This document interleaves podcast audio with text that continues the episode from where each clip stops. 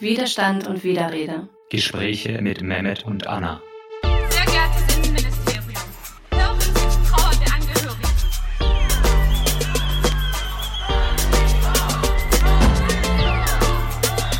in einem Freundeskreis, in der Familie, wenn ein Kumpel mal irgendeinen Witz macht über Schwarze. Nein, Mann. Sei vorbei. Ja, hallo Mohammed. Ja, hallo. Schön mit dir zu sprechen. Wie geht's dir? Ja, danke.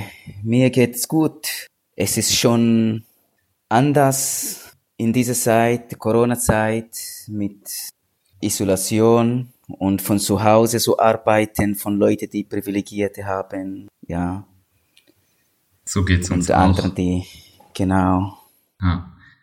ja, schön. In unserem Vorgespräch meintest du ja, dass du fast keine Interviews mehr gibst. Ja, so ist, äh, weil ich finde es, ich verstehe es nicht, warum ähm, dass äh, die Gesellschaft und Media nicht verstehen, dass ähm, es geht nicht um Einzelfälle, wenn wir über Rassismus sprechen. Und äh, ich werde es sehr viele gefragt.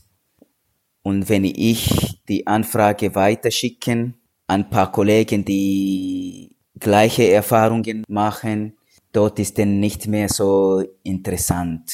Und ich versuche jetzt die Gespräche zu machen mit schwarzen Menschen und People of Color, weil dort sehe ich ein bisschen Verständnis. Hm, Beginnen wir mit deinem Fall. Also mh, einige Menschen, auch hier in Deutschland, kennen wahrscheinlich deinen Fall. Für diejenigen, die deinen Fall nicht kennen, äh, vor jetzt genau fünf Jahren äh, auf deinem Weg zur Arbeit zwischen Bern und Zürich. Was genau ist da passiert? Äh, ich wurde es wie immer gestoppt und äh, meine Personalie gefragt. Das ist, es ist, es passiert immer wieder diese Geschichte, wie viele schwarze Menschen und People of Color. Und seit ähm, 2015 habe ich gefunden, hey, das langt jetzt und ich zeige meine Ausweis nicht mehr, wenn ich merke, es geht um meine Aussehen. Deswegen bin ich kont kontrolliert. Und diese damals im Februar 2015 gehe ich äh, an der Uni, wo ich arbeite. Ich lebe in Bern, in der Schweiz. Ich fahre mit dem Zug nach Zürich und so, ETH. Mhm. Und äh, die Polizei habe mich gejagt. Stell dir vor, das ist wirklich früh am Morgen. Ich habe den 6 Uhr Zug. Ich bin in Zürich um 7 Uhr, genau um 7 Uhr. Ich laufe mit Hunderten von Pendlerinnen und so. Und ich sehe genau, wie drei Polizisten zu mir kommen. Warst du alleine? Ich war alleine, ich gehe arbeiten und ich habe es gesagt, hey, das ist äh, rassistische Kontrolle. Von alle diese Leute, sie haben mich ausgepickt. Mhm.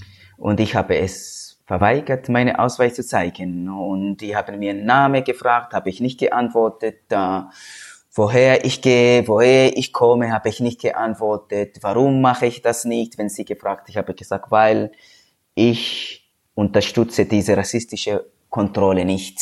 Mhm. Sie mein- haben mich kontrolliert, weil ich eine schwarze Menschen bin. Du meintest, du wirst immer wieder kontrolliert. Kannst du vielleicht das in Zahlen ausdrücken? Ah, das ist ähm, ähm, jetzt äh, die allerletztes Mal war in April Letzten zum Jahr. Beispiel äh, Jahres. äh, letztes Jahr April. Mhm. Ähm, ich weiß es nicht, ist das aufgrund, weil ich nicht mehr pendel Mhm. von Bern nach Zürich, aber damals war jede Monat zweimal bis dreimal. Ich kannte die Polizistinnen. Von den gleichen Polizistinnen quasi. von den öfter. gleichen Polizisten. Und das ist nicht nur, weil ich besonders bin. Einmal wurde ich aus dem Zug rausgenommen, weil ich habe, ich zeige meinen Ausweis nicht und ich bin mehrmals bei der Polizeiposten Mhm. und so. Ich wurde es mit äh, wirklich Handschelle rausgenommen Mhm. und am, A- aber den freigelassen, weil die haben meine Ausweise in meine Rucksack gefunden. Am Abend warte ich mein Bus, ich bin, ich habe schon den Zug zurück von Zürich nach Bern. Ich warte jetzt, um nach Hause zu fahren. Ein schwarzer Mann kommt zu mir und sagt mir, schutz, schutz dich, schutz dich. Und er hält seine äh, Jacke. Ich habe es nicht gecheckt. Erst später habe ich gemerkt, er hat eine Postjacke. Ah, also quasi Und verkleiden, das- um nicht aufzufallen. genau, ich, ich erzähle diese Geschichte, weil ich bin nicht der Einzige. Krass. Er, ich weiß es nicht, ob er äh, in Post arbeitet, aber er hat diese Jacke. Und das ist wie seine Strategie, Widerstandsstrategie, um nicht aufzufallen, dass er anders ist, dass er sogenannte integriert ist und hier arbeitet und nicht Drogendealer oder ich weiß es nicht was. Wie wir Ja. wissen, nicht mal eine Krawatte schützt ja einen vor äh, rassistischen Polizeikontrollen. Ähm, erinnerst du dich an deine allererste Polizeikontrolle? Also bei mir war es zum Beispiel so, ich glaube, ich war 12, 13, habe damals in einem Dorf gewohnt, bin da groß geworden und auf dem Weg ähm, zum Sport, also ich habe damals Handball gespielt, wurde ich am Bahnhof angehalten von zwei PolizistInnen, die dann gefragt haben, wohin ich gehe. Und als ich gesagt habe, ich gehe zum Handballspiel, hieß es direkt, ah ja, okay, äh, da hat man halt schon gemerkt, okay, die kaufen es einem nicht ab, weil das nicht in das Bild passt, dass so einer wie ich beispielsweise Handball spielt. Dann haben die meine Tasche kontrolliert und da war eine Dose drin mit Magnesium. Die haben wirklich diese Dose aufgemacht und wie in so einem schlechten Film mit dem Finger dann quasi so reingedippt, um zu gucken, ob das Drogen sind oder sonst was. Und die Erfahrung hat mich, glaube ich, schon sehr geprägt. Und ich habe auch heute noch, wenn ich so dran denk, äh, so das Gefühl, dann irgendwie mich anders verhalten zu haben, auch im Dorf oder gerade wenn ich am Hauptbahnhof war. Gab es bei dir so ein Erlebnis, wo du sagen würdest, ah, das war die erste Kontrolle und von da an wusste ich, okay, das ist keine normale Kontrolle. Hey, das ist schade, dass ist so etwas passieren in so jungen Alter.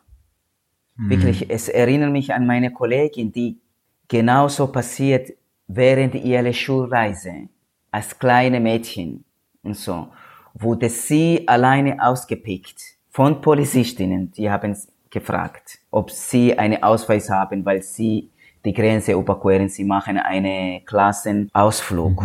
Und das macht mich wirklich, das ist motiviert mich, diese Arbeit zu machen, weil ich selber habe ich Kinder.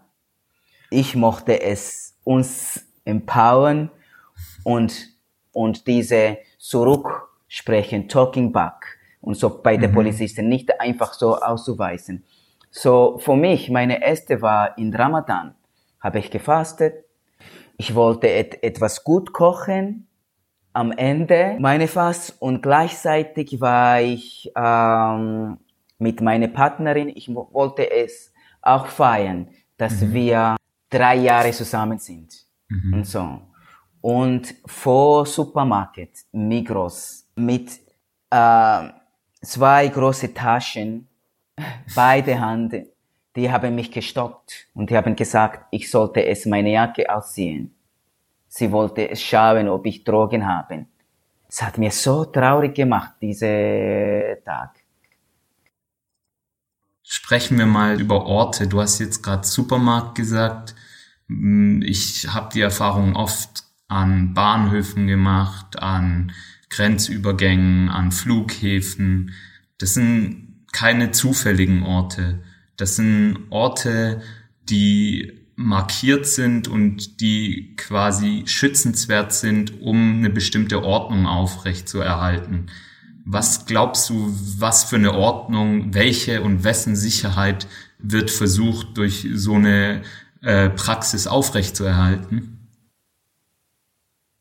Für mich ist es wirklich, äh, weil Ra Rassismus ist nur eine Ideologie, dass Leute als anders, als Fremde zu betrachten und dann diese anders als gefährliche und so.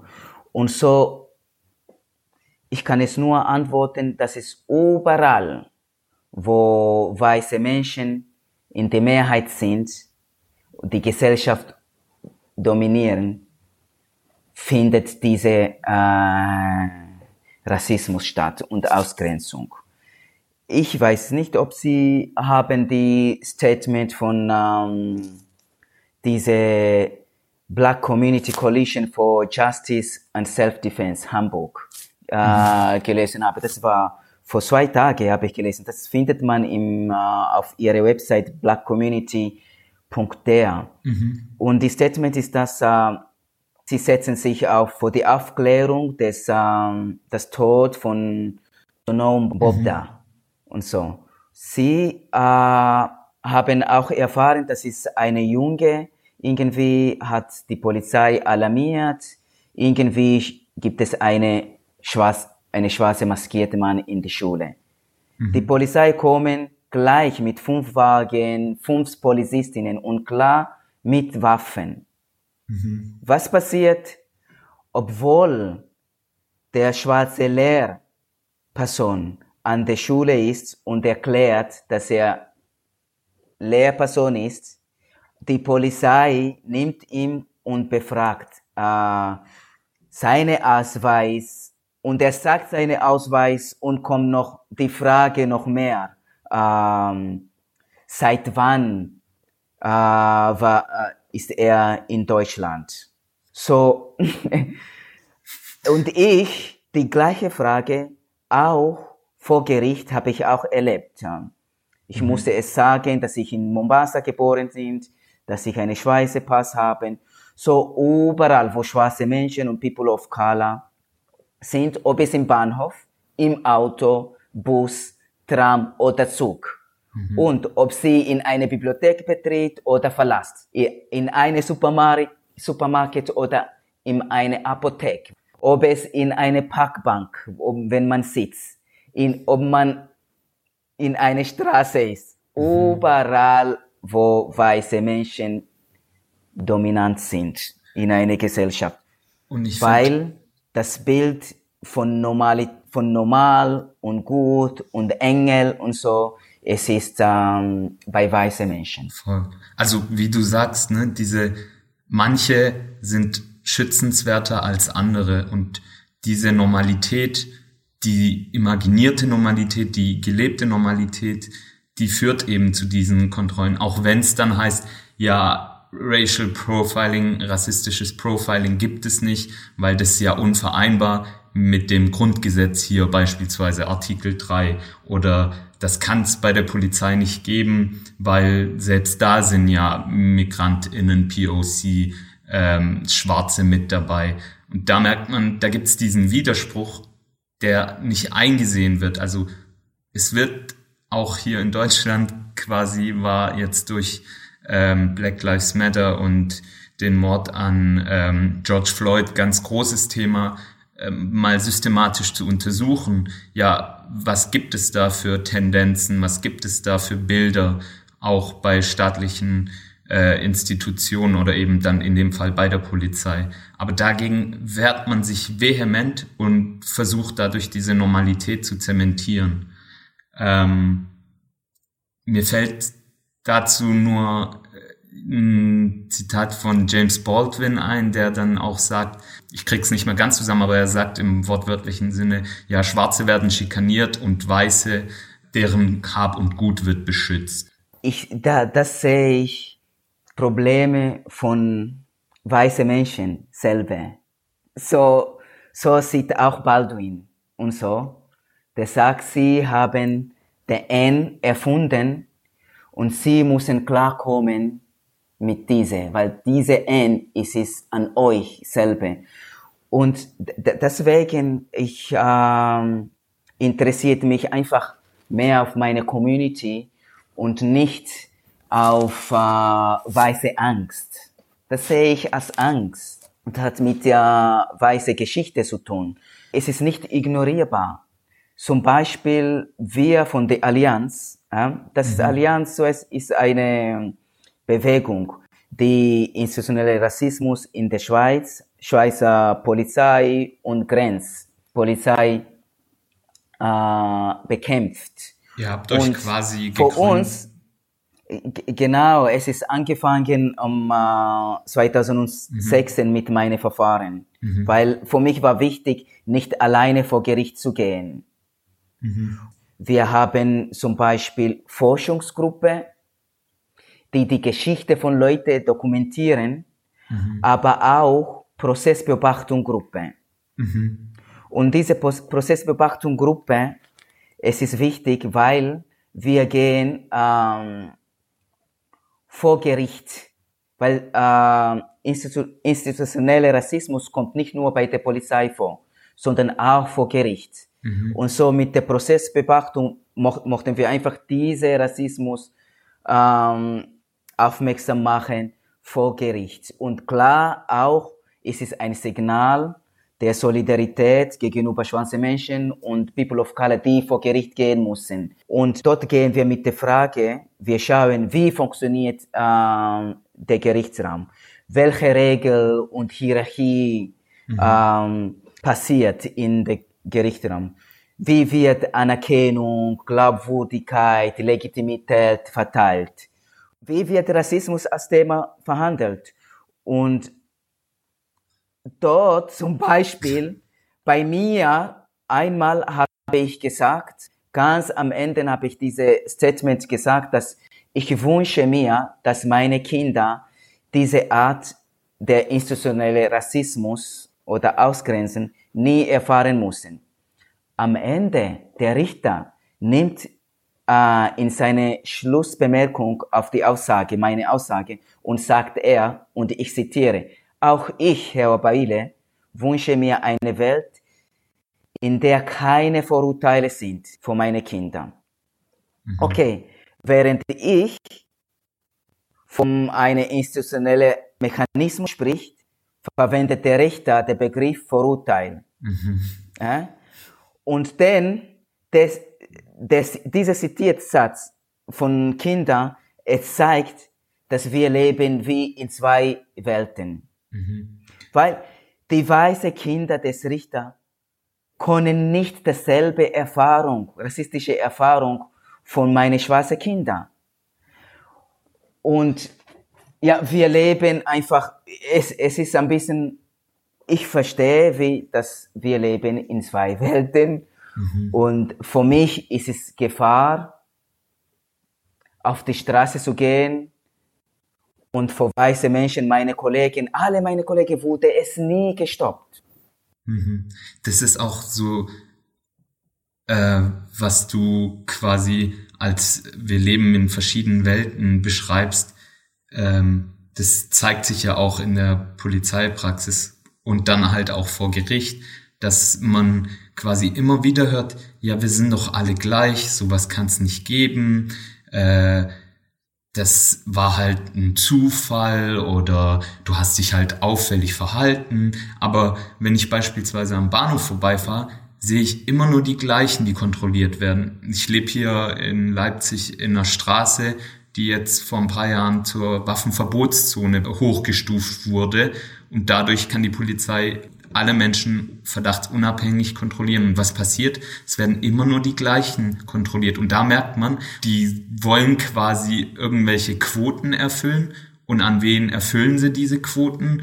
Natürlich an Schwarze oder POCs, weil ansonsten gäbe es ja auch vor einer deutschen Bar natürlich auch die kiffenden Studierenden, aber nee, es wird lieber vor der Shisha-Bar halt der Migrant oder der POC kontrolliert. Und da zeigt quasi, dass wir das auch schon verinnerlicht haben, dass es normal ist. Also ich habe vor ein paar Tagen am Bahnhof gesehen, wie eine schwarze Person kontrolliert wurde. Und erst als ich vorbeigefahren bin, ist mir eingefallen, nee, das war nicht normal. Ich hätte da stehen bleiben müssen und mal irgendwie das beobachten müssen. Aber manchmal hat man das schon so verinnerlicht. Und in dem Moment aber, wo man da steht und was tun möchte, fühlt man sich ohnmächtig. Und das finde ich so krass, dass du quasi diese Ohnmacht überwunden hast, von Instanz zu Instanz gehst, um dagegen anzukämpfen. Woher schöpfst du diese Kraft? Äh, ähm, viele weiße Menschen sagen, hey, Mo, gib einfach den Ausweis, es geht nur um drei Minuten. Und das stimmt. Wenn man Ausweis gibt und sagt, ey, ich bin Mohammed Wabaile, äh, hier ist meine rote Pass, ich arbeite in der Uni, das geht, es geht schnell. Ich nehme aber diese Geschichte denn in mir äh, beim Arbeit, weil Leute laufen mir äh, vorbei und schauen und sie denken, ich habe es etwas falsch gemacht, ich, äh, ich bin etwas passé falsch und bla bla bla. Und sogar am Abend, ich habe es gemerkt, ich erinnere immer an diese Gesch äh, Geschichte. Und der Widerstand, es ist einfach unglaublich gut für mich. Ich bin, ich sehe es mich nicht mehr als Opfer. Wirklich. Das- wir waren mal, wir waren mal, äh, ich habe es eine Theaterstück gespielt und wurden wir in die Uni Innsbruck äh, gefragt zu spielen. Sind wir dort, drei schwarze Menschen, zurück von der Grenze, kam einfach eine äh, uniformiert und sagt Migration Control, Migration Control und so. Und wir alle antwortet auf Deutsch und äh, er immer noch äh, auf seine Welt, auf Englisch. Und wir haben gesagt, hey, look, wir geben unsere Pässe nicht. Sie müssen zuerst alle diese weißen Menschen hier kontrollieren. und so. Und er hat angefangen, äh, zu sagen, hey, an einem Sonntagabend mochte ich auch irgendwie mit meiner Familie. Und wir haben gesagt, ja, gehen Sie mit, äh, bei Ihrer Familie. Und so machen Sie Ausflug auf. Und wir haben bis am Ende keinen Ausweis gezeigt. Und das spüre ich Kraft von unserer Macht. Wenn antirassistische Aktivistinnen sich, mobilisieren und Widerstand leisten. Wirklich, ich äh, sage nochmal, weil für mich ist sehr wichtig, diese Geschichte zu, zu, und ich, zu sagen. Und ich habe sehr viele Geschichten. Eine zum Beispiel, äh, ich erinnere mich, äh, wie uns rund um vier Polizei stellten. Und so, in Solidarität für eine schwarze Frau. Es war in der Mittagpause, äh, nach Gerichtsprozess von meinem Kollegen Wilson Adibayo. Wir gingen auf dem Weg äh, in einen Park und eine schwarze Person sieht, wie ähm, vier Polizei schwarze Mann kontrolliert, nimmt eine Handy, macht eine Foto und diese Frau wurde es auch in Szene gebracht. Wir sehen, wir gingen hin und wir machen genau, was diese Frau gemacht hat. Rundum, das waren wir äh, etwas äh, 20 Personen. Wirklich, am Ende, die Frau kam zu mir und sie sagt, es war extrem wichtig, dass wir dort standen. Und das bis zum Schluss. Sie erzählt uns, dass sie hat gesehen, wie die Polizei, wie der Polizist zitterte, als er Notiz machte. Vorher war diese schwarze Frau am Zittern, als wir rundum war diese Polizist am Zittern. Das ist unsere Macht. Und so habe ich gemerkt, dass wir wirklich äh, Macht haben. Und so. Und meine Frage ist das, was passiert, wenn mehrere äh, schwarze Menschen, die privilegiert, ich sage ja, die, die privilegiert sind und People of Color, wenn sie verweigern, ihre Ausweis zu zeigen, wenn sie deshalb angehalten, weil sie nicht weiß sind. Ja, was passiert, wenn der Widerstand gegen Rassismus zu Normalzustand wird? Es wäre ja natürlich sehr wünschenswert, aber die meisten wissen dann halt, was dahinter steckt und dass es ja dann quasi weitere Repressionen mit nach sich zieht, dann haben viele natürlich auch nicht die Kraft, irgendwie vor Gericht zu ziehen oder wissen halt, dass es wenig bringt, würde ich mal jetzt in Anführungszeichen sagen. Wobei dein Fall ja zeigt, dass es schon was bringt, das, diesen Weg zu gehen. Aber ähm, es gibt ja auch ganz andere Techniken und ganz andere Solidaritätsarten, die jetzt auch mit deinem Fall zustande gekommen sind. Ganz viele Kampagnen, eine Riesenallianz, die sich in der Schweiz gebildet hat. Auch in Deutschland gibt es äh, Kampagnen, beispielsweise Kampagne für Opfer rassistischer Polizeigewalt, COP, oder auch vom ISD. All diese ähm, Arbeiten zeigen, wie wichtig auch dieses Erfahrungswissen ist. Ich meine, deine Geschichten sind so krass und wenn du die erzählst, dann denkt man erstmal so, oh, krass, ja, obwohl das ja Wissen sein sollte, was da ist. Weißt du, wir wissen ja, dass es diese Ungleichbehandlung gibt. Aber trotzdem, wenn man die immer wieder hört, wird so diese, diese Kraft, die von dieser Ungleichheit ausgeht, einem erstmal bewusst. Wie kann man beispielsweise dieses Wissen bündeln wie kann man es erreichen, dass dieses Wissen in den Mittelpunkt gerückt wird und nicht das Wissen staatlicher Behörden, die wirklich heute noch sowas wie strukturellen Rassismus abstreiten. Ja, wirklich so ist. Äh, ich denke, ich habe es über diese Prozessbeobachtung gesprochen, ne? wo wir mit Leuten vor Gericht gehen. Das ich, das heißt ich, war dort nicht alleine. Normal ist man aufgeregt, ist im mhm. Mittelpunkt. Und die Medien haben mich zum Mittelpunkt gemacht. Aber echt, ich habe es nicht im Mittelpunkt gefunden. Ich habe es gesehen, dass es ihr jetzt sind im Mittelpunkt.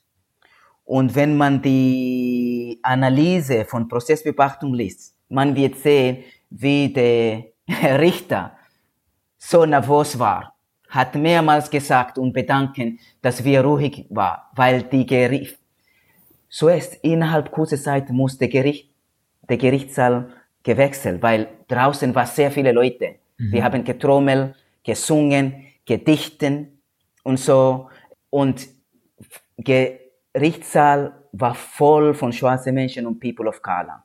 Das, das ist diese Empowerment. Mhm. Und das Wort ist auch Building Power. Zu sehen, dass wir etwas zusammen machen. Wir kommen und wir haben gelacht vor Gericht. Und meine Geschichte, man sagt, es ist besonders, aber wir haben gesehen, die andere Teil, wie ich äh, genannt habe, ist Forschungsgruppe. Mhm. Es, wir haben 30 Geschichte qualitativ äh, aufgenommen mhm. und so. Äh, stundenlang interviewt und so.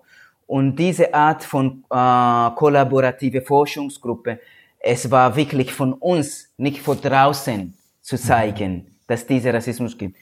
Die Forschungsgruppe war drei Jahre zusammen. Wir haben Wanderungen gemacht, grilliert, äh, zusammen gekocht mit Leuten, die interviewt. Ich habe Interview gegeben und ich habe Interview gemacht und ich habe Transkript korrigiert. Mhm.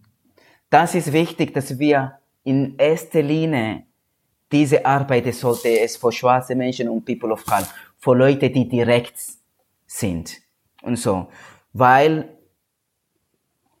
äh, es geht um uns, es ist Gewalt an uns. Mhm. Und ich bin zum Beispiel, ich bin bis jetzt vor Gericht, äh, aber meine Absicht ist es nicht, Recht zu haben. Ich, mich interessiert nicht, dass diese weiße Richter mich sagt, ja, das war rassistische Polizeikontrolle. Mhm. Eine weiße privilegierte Mann kennt meine Erfahrung nicht und ich habe keine Erwartungen. Für mich ist es wichtig, dass meine Kinder sehen, dass ich erlaube mich nicht und dass ich äh, Macht habe, mhm. äh, mich äh, einzusetzen, Widerstand zu machen und zu vernetzen. Was mich vor alles freuen, ist, ist einfach diese, diese Netzwerk. Unser äh, erste Buch und Studie. Mhm. Wir haben auch mit ISD, Initiative Schwarze Deutsche, gearbeitet. Mhm. Die Forschungsgruppe, die Anleitung war von der, von einer von Initiative Schwarze Deutsch. Genau, die Publikationen gibt's auch alle online zu lesen. Gerade die Arbeiten der Forschungsgruppe, äh, die wurden auch herausgegeben von der Rosa Luxemburg Stiftung. Krasse Geschichten, die da drin erzählt werden.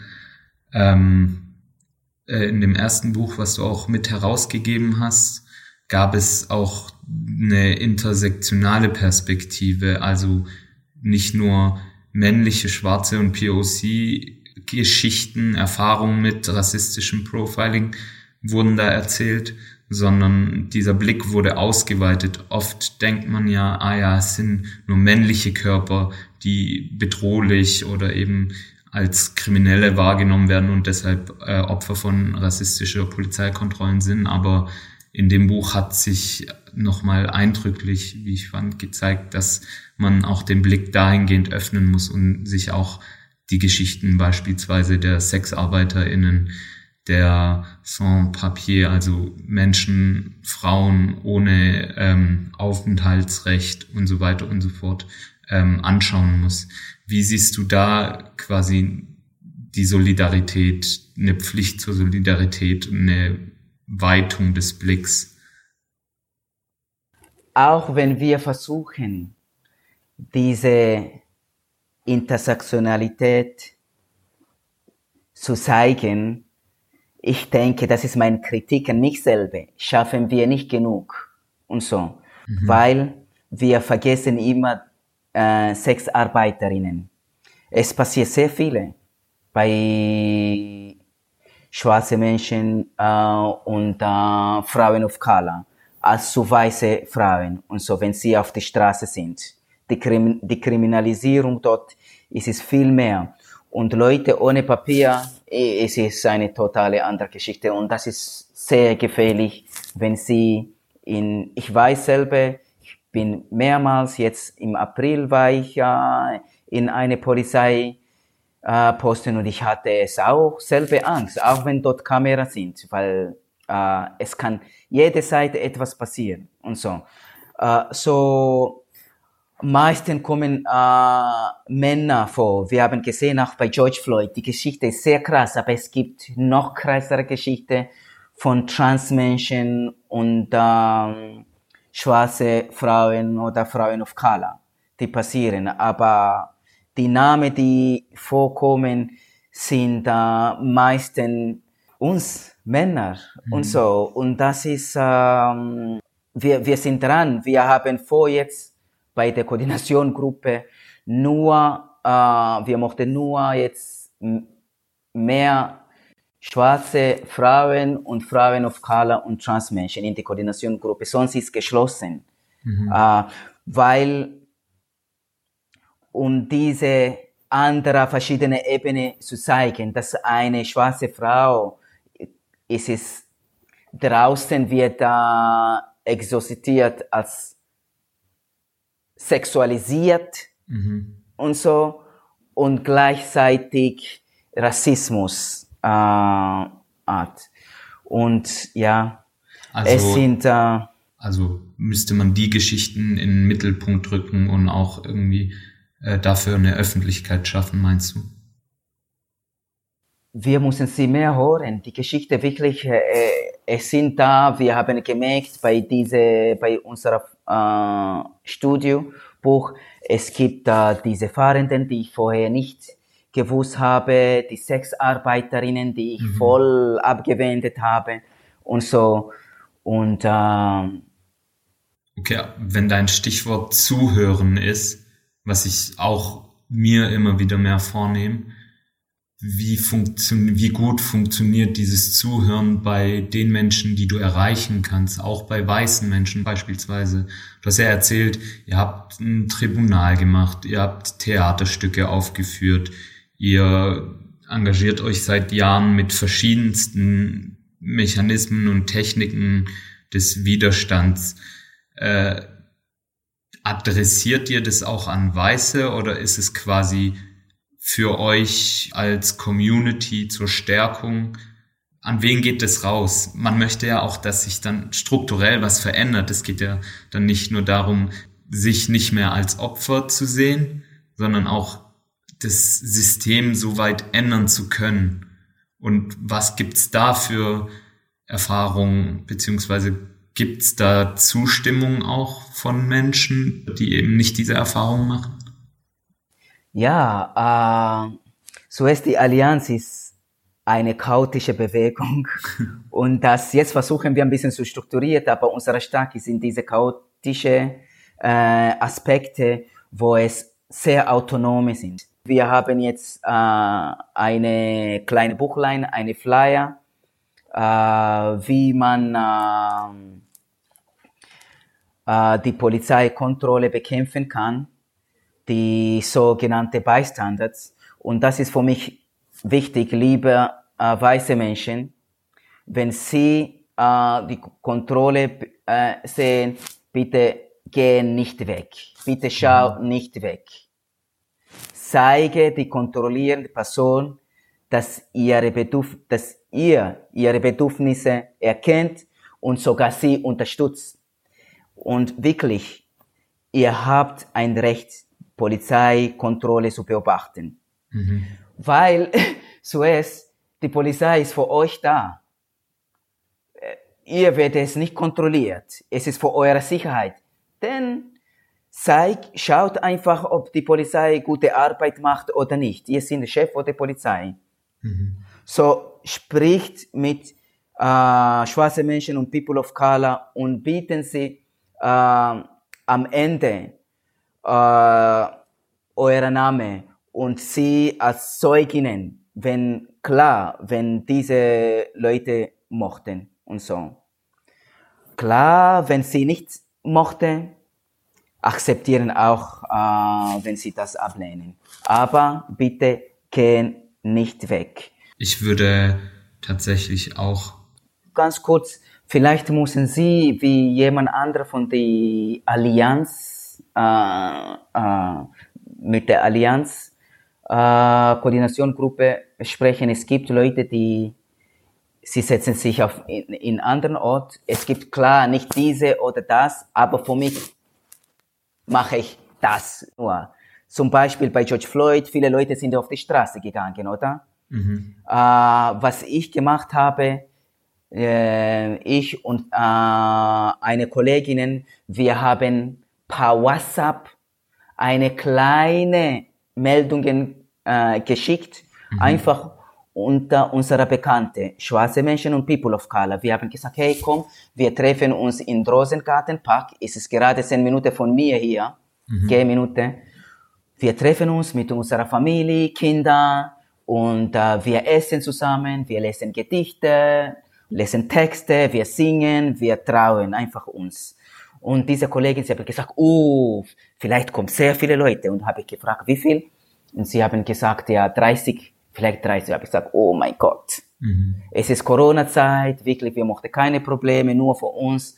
Und am Ende kamen 400 Menschen krass. innerhalb zwei äh, Tage. Dort, die Stimmung war so hoch, Leute wollten es auf die Straße, ich habe es gesagt, hey, schau, die Idee hier ist einfach uns zu trauen. Ist, diese ist ein Tag für uns. Und das ist, ich setze mich dort so. Und es war so viele schwarze Menschen und People of Color, die ich habe es noch nie gesehen in Bern. Und dann wir haben angefangen, Leute haben spontan Gedichte gelesen, Texte von Büchern gelesen, ob es Audre Lorde oder James Baldwin und so. Und äh, Leute haben performen, gab es Comedy Stand-up. Einfach für uns, es war sehr krass. Ich erzähle diese Geschichte, weil am Tag später treffe ich eine Politikerin, POC, und er sagt, hey, danke Mo, wirklich, ich habe es noch nie, ich habe es nicht gewusst, dass in Bern gibt es so viele POCs und schwarze Menschen. Es war für mich empowernd. Und das interessiert mich, wirklich einfach für uns in erster Linie die Arbeit zu machen. Schön. Ja, klingt sehr kraftvoll. Das empowert einen zu wissen, okay, man ist nicht allein. Gerade wenn du so erzählst, auch hier in Leipzig gab es eine Demo nach dem Mord an George Floyd und ich dachte erst, ja, okay, es kommen vielleicht so 200, 300 und am Ende waren es über 10, 15 Tausende von Menschen und man hat sich auf jeden Fall verbunden gefühlt und man hat gemerkt, okay, wir kämpfen gemeinsam für eine Sache und das, da kann man viel Kraft draus schöpfen. Ja, Ja, und wenn man, sorry, und wenn man so auch organisiert, dass man nicht nur auf die Straße, aber unter sich, wie in einem Park, es ist unglaublich. Wirklich, äh, ich weiß, dass ich so viel repetiere, aber ich muss sagen, rassistische Praktik können wir nicht ohne eine gemeinsame Organisierung äh, bekämpfen. Und das ist in erster Linie von schwarzen Menschen und People of Color. Es braucht mehr Druck auf die Straße, klar. Und wir können nicht davon ausgehen, dass die Dinge alleine machen und das ist die Weise unserer äh, uns empowern oder unsere Arbeit machen. Die haben ihre Arbeit, aber wenn sie nicht machen, wir müssen unsere Arbeit machen und so. Und in ein Land, wo wie in Deutschland oder Schweiz, wo es geht, wo es ist in diesem Motto uns geht gut, wir haben keine Probleme, es gibt keine Rassismus hier, kein Racial Profiling. Es ist, um noch mehr uns zu organisieren und Druck zu bauen. Und das ist es wirklich, wir brauchen Gemeinschaft, äh, wie heißt Community Arbeit, wirklich. Auf die Straße zu schreien, vor Gericht zu gehen, aber wieder zurück ins Community, wie zum Beispiel Bundestreffen. Oder wie wir gemacht haben in diese Beitrag von George Floyd. Dort war nicht nur George Floyd, war auch Uri Jallo.